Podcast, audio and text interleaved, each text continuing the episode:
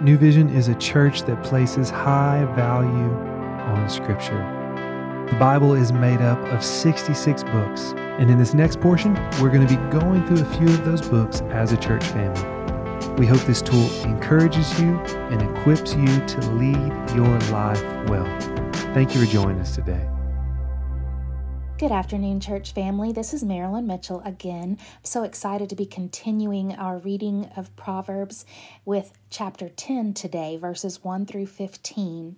And I will be reading in the English Standard Version. It says, The Proverbs of Solomon A wise son makes a glad father, but a foolish son is a sorrow to his mother. Treasures gained by wickedness do not profit, but righteousness delivers from death. The Lord does not let the righteous go hungry, but he thwarts the craving of the wicked. A slack hand causes poverty, but the hand of the diligent makes rich. He who gathers in summer is a prudent son, but he who sleeps in harvest is a son who brings shame. Blessings are on the head of the righteous, but the mouth of the wicked conceals violence. The memory of the righteous is a blessing, but the name of the wicked will rot. The wise of heart will receive commandments, but a babbling fool will come to ruin. Whoever walks in integrity walks securely, but he who makes his ways crooked will be found out. Whoever winks the eye causes trouble, and a babbling fool will come to ruin. The mouth of the righteous is a fountain of life, but the mouth of the wicked conceals violence. Hatred stirs up strife, but love covers all offenses. On the lips of him who has understanding, wisdom is found, but a rod is for the back of him who lacks sense. The wise lay up knowledge, but the mouth of a fool brings ruin near. A rich man's wealth is his strong city, the poverty of the poor is their ruin. Well, there's a lot already packed into just these first 15 verses of chapter 10 of Proverbs.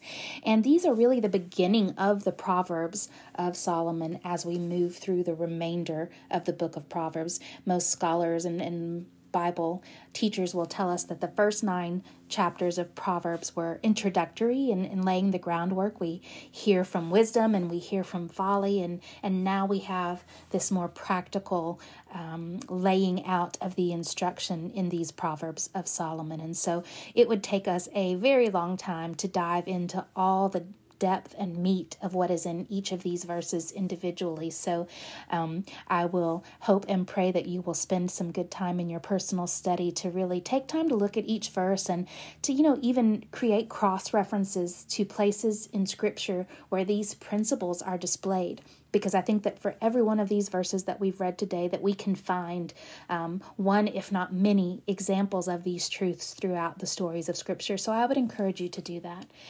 But for today, the thing that I would like to focus on is something that the Lord has just really been working on in my heart this year. And um, I believe that the, the Proverbs are a good way um, to see this principle that that he's been revealing to me. And it's just if we look at these verses, we can see over and over this contrast, just like we talked about yesterday with wisdom and, and what she offers and what her goals um, and desires for us are, and then folly and what she offers and what the outcome of that is.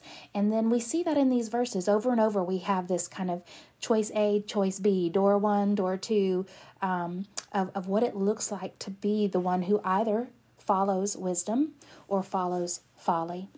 And so, as we look at those, a, question that often comes up, and I've been asked many times as a teacher, and I myself, I'm sure, have asked at points in my life how do we live, right? How do we act out our faith? How can we show and demonstrate our faith in our everyday life? And here is the very profound and deep conviction that the Holy Spirit has been laying upon my own heart in these last months is we already are. I and you are living out our faith every day in every single word we say, everything we do, in every behavior that we manifest. We are proving what we believe. We are living it out in the flesh. And so it, it's actually kind of the wrong question to ask is what I'm is what I'm coming to believe. It's the wrong question to say, well, how should I live?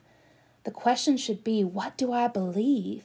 Because what I believe about God, we've heard this before, what we believe about God um, is what matters most about us. And, and what we believe, rightly or wrongly, influences every single thing we say or do or, or every way in which we behave. And so, as we read these proverbs, as we read these instructions, they should ring true in our spirit as people who are righteous and wise. The wise of heart will receive commandments, verse 8 says.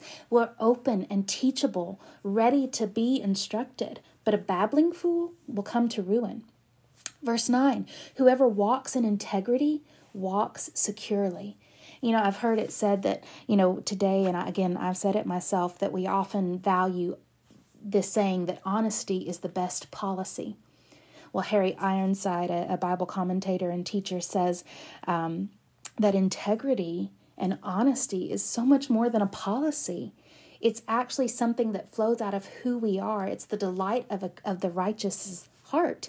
It's our delight to walk in integrity. It's not something that we do because we have to or that we do because it's the best policy. It's something that we cannot help but do as we walk in the Spirit, is to walk with integrity and therefore walk securely. And then verse 11 is the one that really kind of brings it home for me. The mouth of the righteous is a fountain of life. Oh, how we need to hear that in these days, how I need to hear it, how we need to be that. The mouth of the righteous is a fountain of life. Every word we speak leads to life or to death. Oh, let it be life, because the mouth of the wicked conceals violence. And in this time, in this age, in this season, all of these things, it's so easy to run the mouth. It's so easy to be the babbling fool and to be a mouth that conceals violence. But no, the people of God, the righteous ones who are pursuing wisdom, their mouth is a fountain of life. And what does that mean? Well, verse 12 hatred stirs up strife. If with our mouths we're stirring up strife, or as we learned yesterday, trying to reprove the mocker, well, we're only going to inflict abuse on ourselves because guess what? Love covers all offenses. On the lips of him who has understanding, wisdom is found. The wise lay up knowledge, but the mouth of a fool brings ruin near.